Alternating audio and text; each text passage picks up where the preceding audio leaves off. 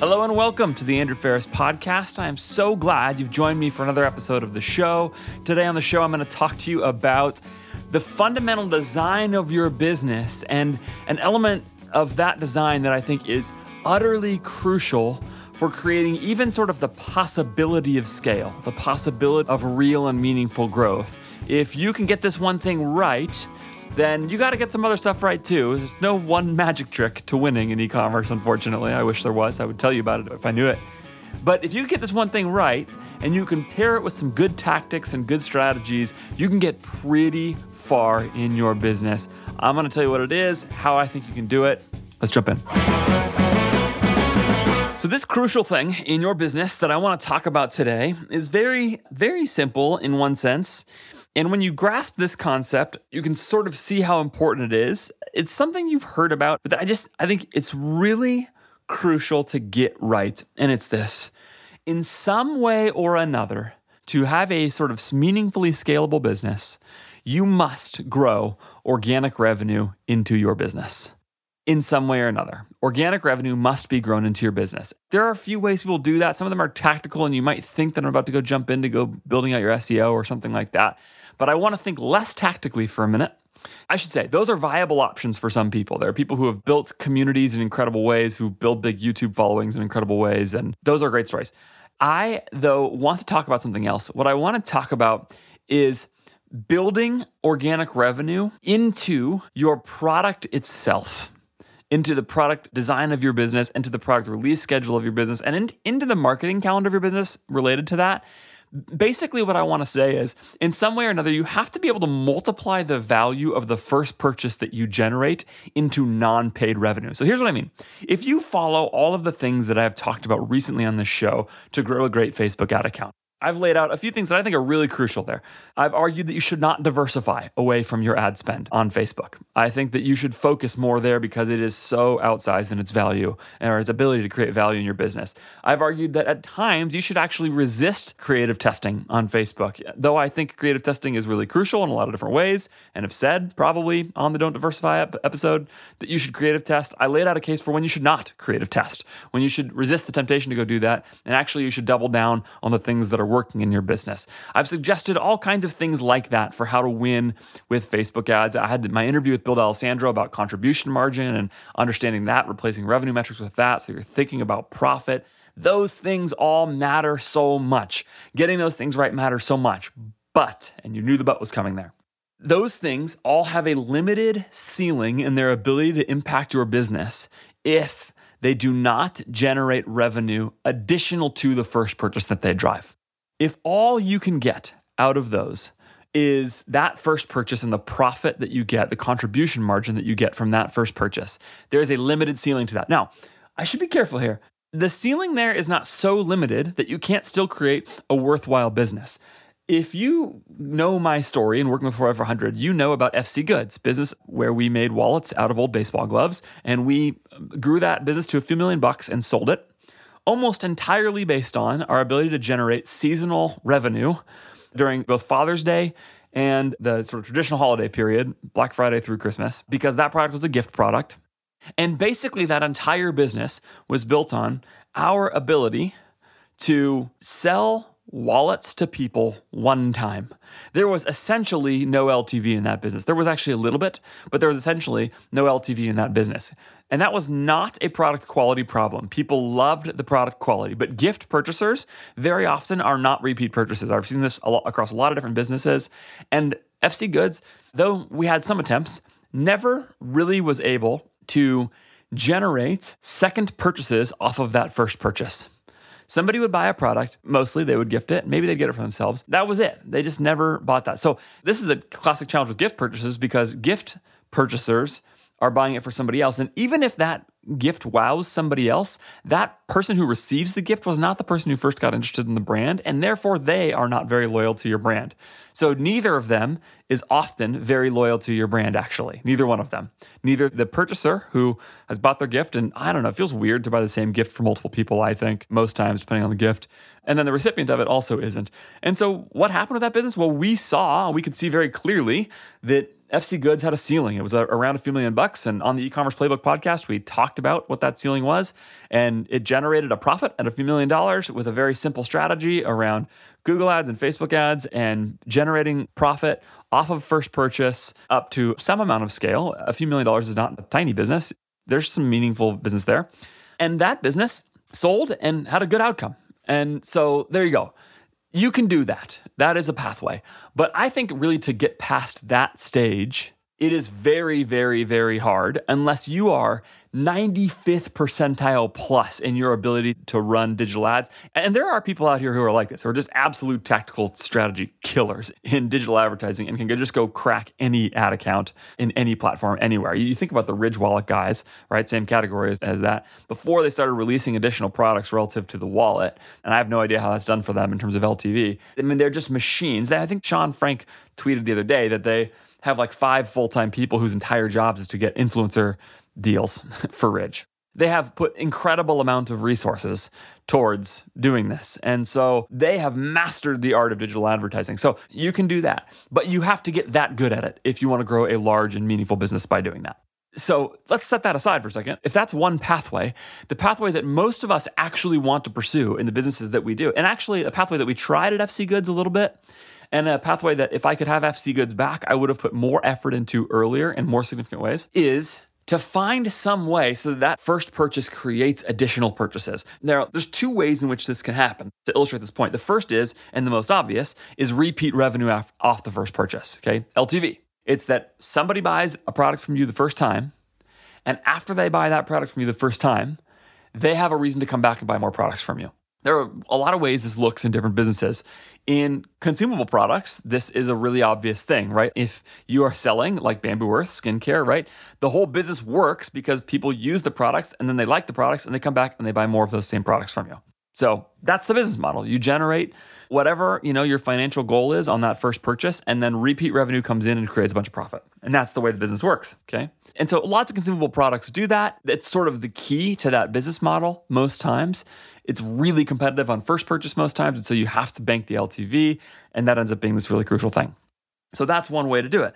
If you have consumable products, that's probably what you need to be doing to be building into your business. Now, it doesn't always work for consumable products. Again, to use another 4x500 brand example, Slick products never had great LTV despite being a consumable product. It's wash products for vehicles.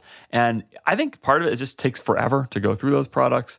It created some LTV, but not much you know, relatively low amounts, especially for a consumable. And that was just not going to be the pathway to creating additional value in that business. And so this is where all kinds of tactics come and support this strategy. But basically, the product itself is consumable. Something I think people underplay is the possibility of generating consumable products in businesses that are otherwise not consumable. If you can find some way to layer on a consumable product additional to your core product, it can work. An example of this would be Patrick talked about this a little bit. If you go back and listen to my interview with him about supply, one of the things that they added to razors, and this is what all the razor companies do, right, is they added CPG basically, right? They added consumable things like beard oils and that kind of stuff to try to get people to come back on those products. That was the business design there. Was that would be the way to do it because ultimately you could sort of sell more blades, although that wasn't a huge revenue item as Patrick talked about there, or you could try to get people into sort of these secondary products additional to the razor but complementary to the razor that would then create some LTV off the back end of that. Go back and listen to my interview with Patrick about selling supply. You'll hear him talk about that a little bit. So that's one way to do it.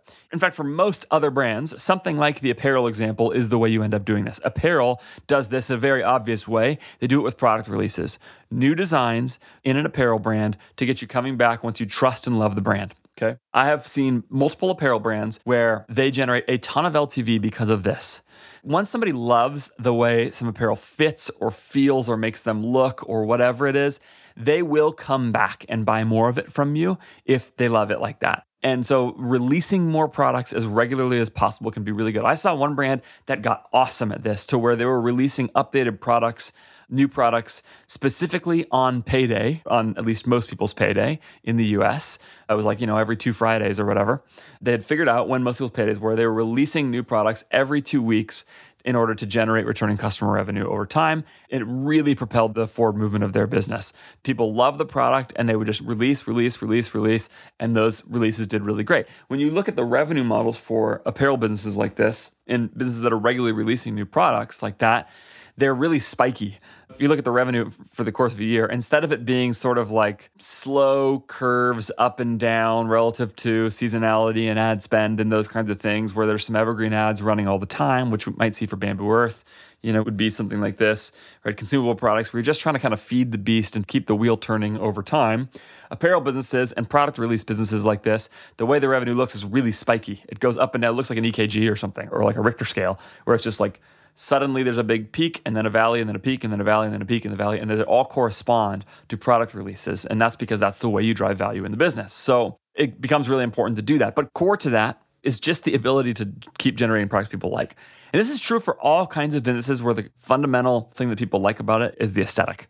If the aesthetic is what you're selling, then trying to find complementary products to the initial thing, whether it's the same product, you know, like apparel, right, where it's like another shirt, or additional products, and this would be like complementary home good products, something like that, you can end up saying, okay, you like this one, here's another one, and you like this design as well.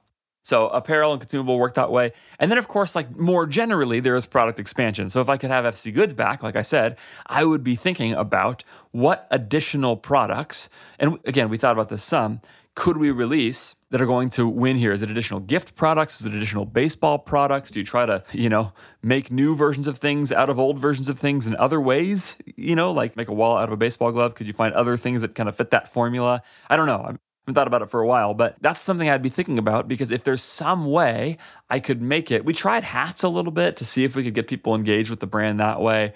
Just none of it really took ultimately. And there's, I think, all kinds of reasons for that. But that's what I would be killing myself to answer.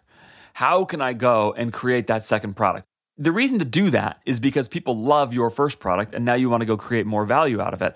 So then the question I would be asking is what do people love about this product? Why are people buying it? Not why did I make it? Because it ends up being the case that customers will use your product and love your product sometimes for different reasons and for different use cases than you even think of. And so the goal then becomes how do I respond to what my customers are saying as well as possible, create complementary products that lean into the elements of this product that people really love, and go from there? That's the question that I would be asking. How can I do that as effectively as possible? Okay.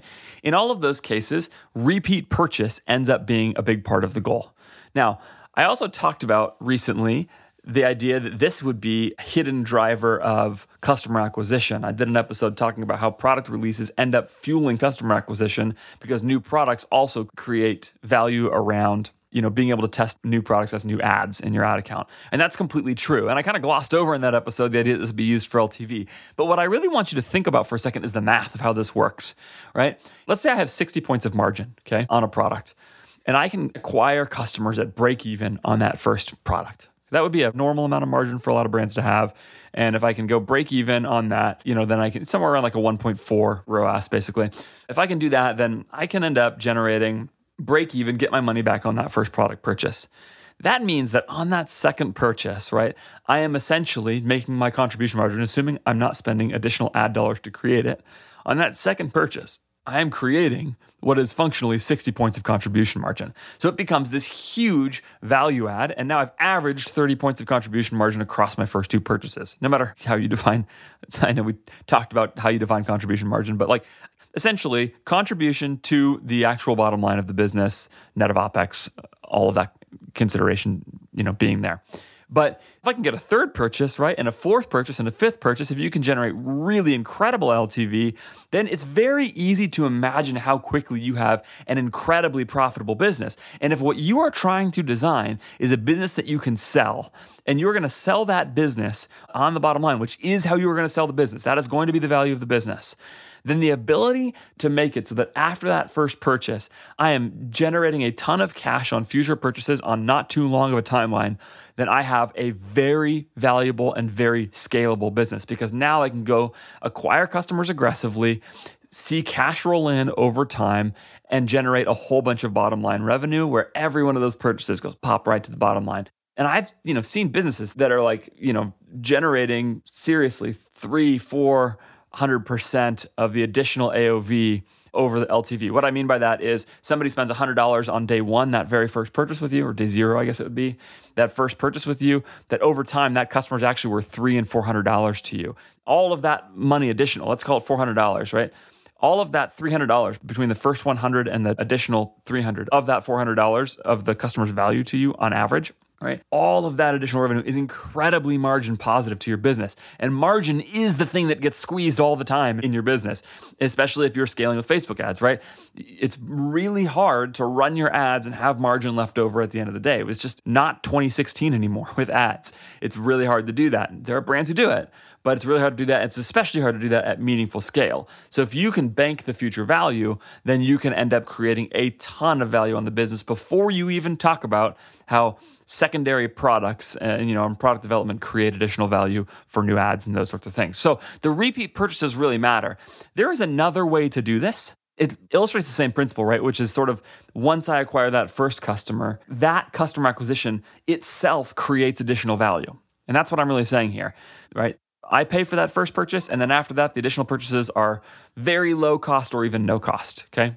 And that is with word of mouth or network effects, that kind of thing, you know, especially word of mouth specifically, where a customer may or may not buy a second time from me, but them having my product ends up getting my product into more hands. Okay. I have seen this in almost anything where there's a niche community. We saw a little bit of this, I think, at Qalo when we were running Qalo. If you haven't seen the Qalo story, QALO, Qalo silicone wedding rings, where I got my start in e-commerce. It was one of the places where I had Taylor Holiday had sort of grew up in e-commerce. He didn't quite get a start there. He'd started before that, but what happened was that like you know when we invested in CrossFit at Qalo, we saw all of a sudden all kinds of other CrossFitters wearing Qalo rings. And that's because it just became this word of mouth thing. People started seeing them in the gym. And sometimes people, especially if they would wear brighter colors or something, and they would ask about them and say, Oh, what is that ring that you're wearing? My wedding ring annoys me in the gym too.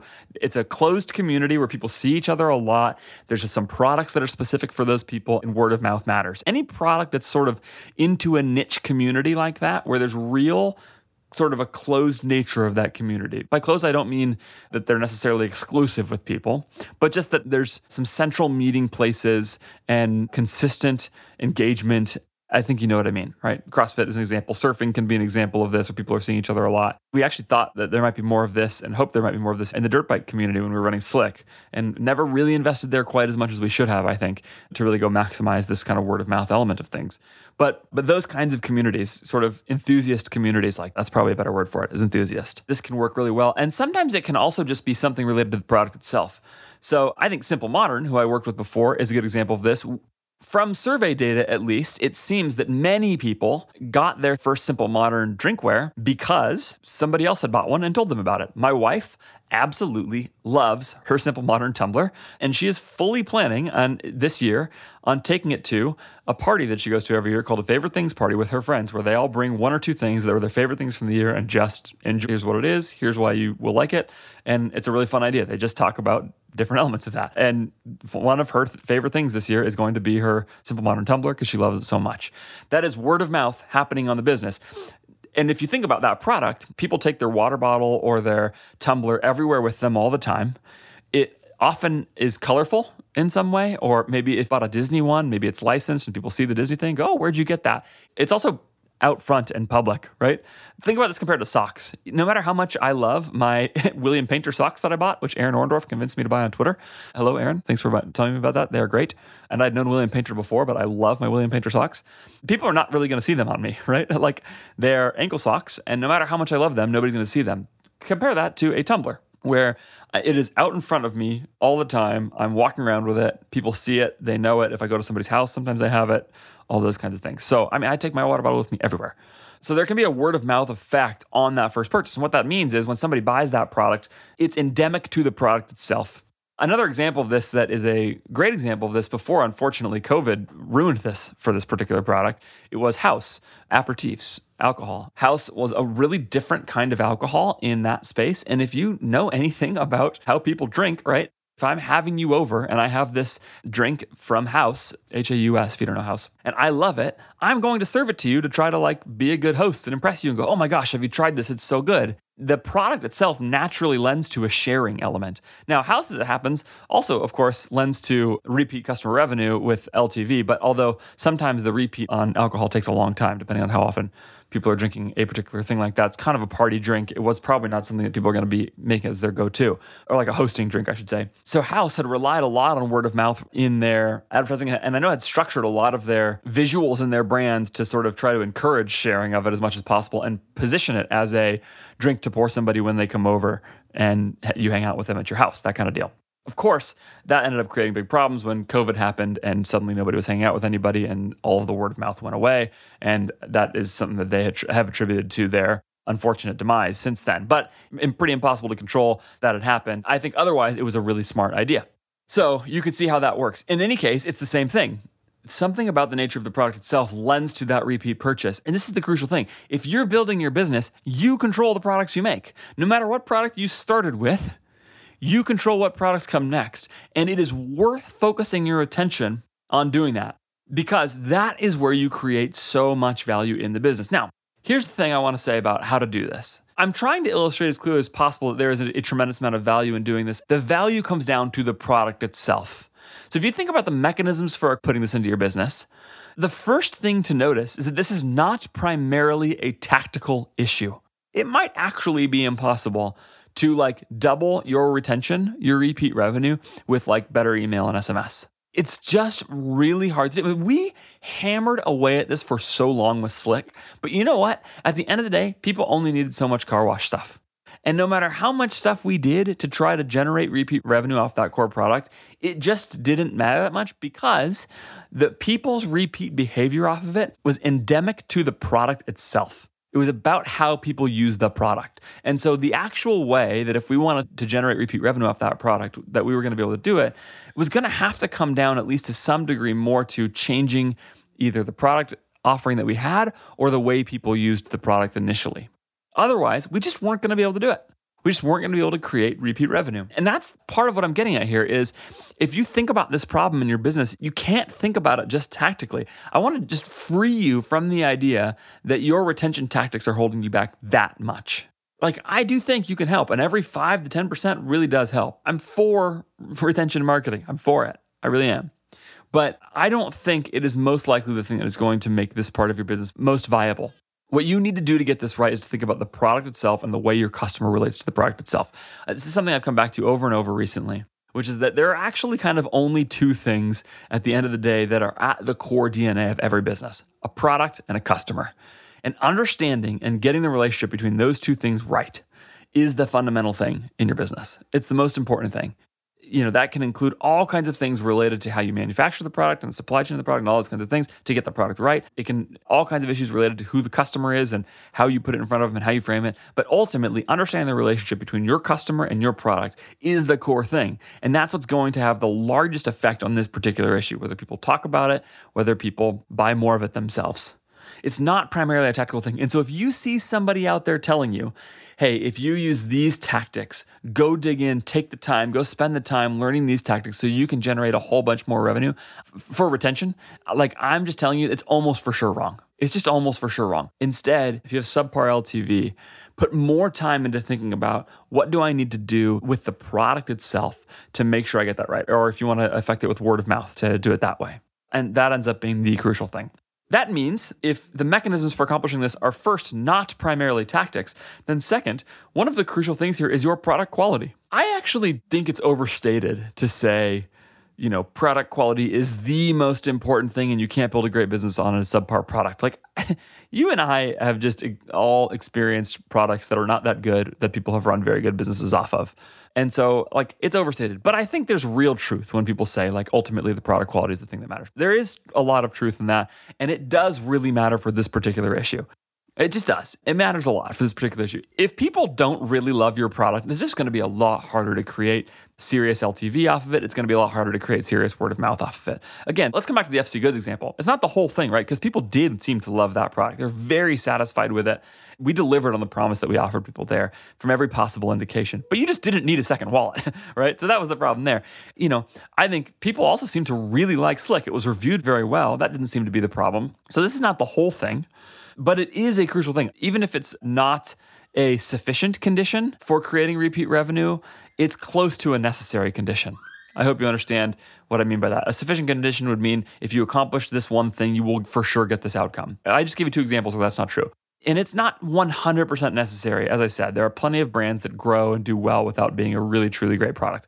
But if you can get your product exactly right to where it is really good and people really seriously love it, it will make your job so much easier in this area. Number three, aim your product development at this.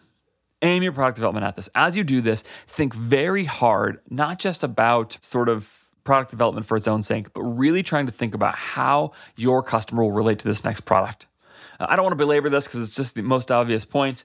It ends up being really important to think down this pathway as much as possible. If you can layer in additional products often that are similar at first to your product, and then over time that sort of take small steps away from that first product until you expand and expand and maybe use those to fuel more customer acquisition, etc., then you can end up doing very well here. This is a real challenge. It is not easy to do this, especially once you've been positioned as one particular thing. But if you can think about this really carefully and build a product development process that is aimed specifically at this issue, over time you can make a meaningful impact on it. And number four, this is an underrated thing, but one of the other elements that's core to this is sales. Sales do generate repeat revenue. You got to be careful with them for all kinds of reasons, but they do generate repeat revenue. And again, to come back to the apparel example from earlier, sometimes those revenue charts that I said look like an EKG or a Richter scale reading often have a bunch of spikes for new product releases, but then they also have a bunch of spikes for sales. Apparel brands just like famously have these. Like they're just going to run between you know four and six sales a year or whatever it is if not more than that. And they're going to generate repeat revenue on those because people like buying their clothes that they're going to wear at a discount and that's fine. So they're just going to buy more and so planning those moments into your calendar as well can make a huge impact here. In the end the goal is to create value in your business via bottom line profit. And this is the crucial thing. It is incredibly hard to do that at any meaningful scale if the experience of your product itself does not create additional value off the first one. It doesn't have to be truly viral to where it is actually growing so that once you acquire that first customer, the first customer creates two, and then those two customers create two more each, and then and so on to where like you acquire one customer and now you've got a sort of virally growing business. It doesn't have to be like that, but to at least have some long term value off that first customer makes a huge difference to creating value. It will make, if you want to grow to 10 million, 20 million, 50 million, and so on, it's going to be incredibly, incredibly hard to do that without getting this right.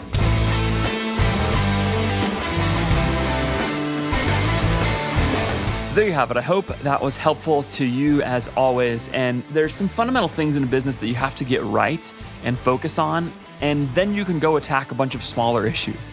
And understanding the ranking of those things relative to your goals is actually one of the core parts of strategy, just knowing where to put your energy and crucially where not to put your energy. So for me, this is one of those things that you probably have heard in some way or another, but I think it's worth highlighting just as an area of focus that really matters and can compound the value of everything else you're doing if you're trying to grow, like I said, a reasonably scalable business in any way. So, again, hope that was helpful to you.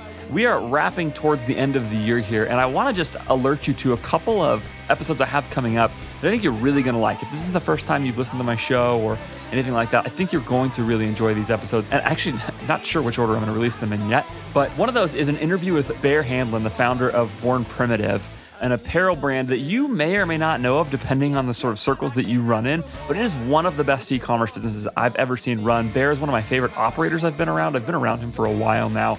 And I'm really excited to have him on the show to sort of unpack what has made that business successful. There is a lot to learn from that business. Really, really strong fitness apparel business. The other one is Taylor Holiday and I got together to do sort of a shared episode across both his e commerce playbook podcast and my podcast to releasing both feeds, just sort of some end of the year reflections on particularly the idea of getting wisdom, which may be something that you're thinking of as related to e commerce, and we certainly are thinking about it as related to e commerce, but I think broader than that as well. And essentially learning from our mistakes and learning from the experience that you've had on how to do that well and why that's important. So I think that is a great episode that turned out really good and that you will really get a lot of benefit from, especially if you've had a hard year. You know, we're getting to that kind of time of year where reflecting on what's gone on is important. And so hopefully that's some help to you. Hey, if you want to work with me in some way or another, you can go see everything that I'm doing at ajfgrowth.com. And I would love to hear from you about this show. If you have thoughts, questions, anything like that, email me at podcast at ajfgrowth.com. And then also go find me, DM me, tag me publicly on Twitter at Andrew J. Faris. That's what my Twitter handle is. Okay, that stumbling over those little bit of words means this show needs to end. So let's do that right now. Thanks so much for listening. Thanks so much for listening this year as we get towards the end of the year. And I will see you next time.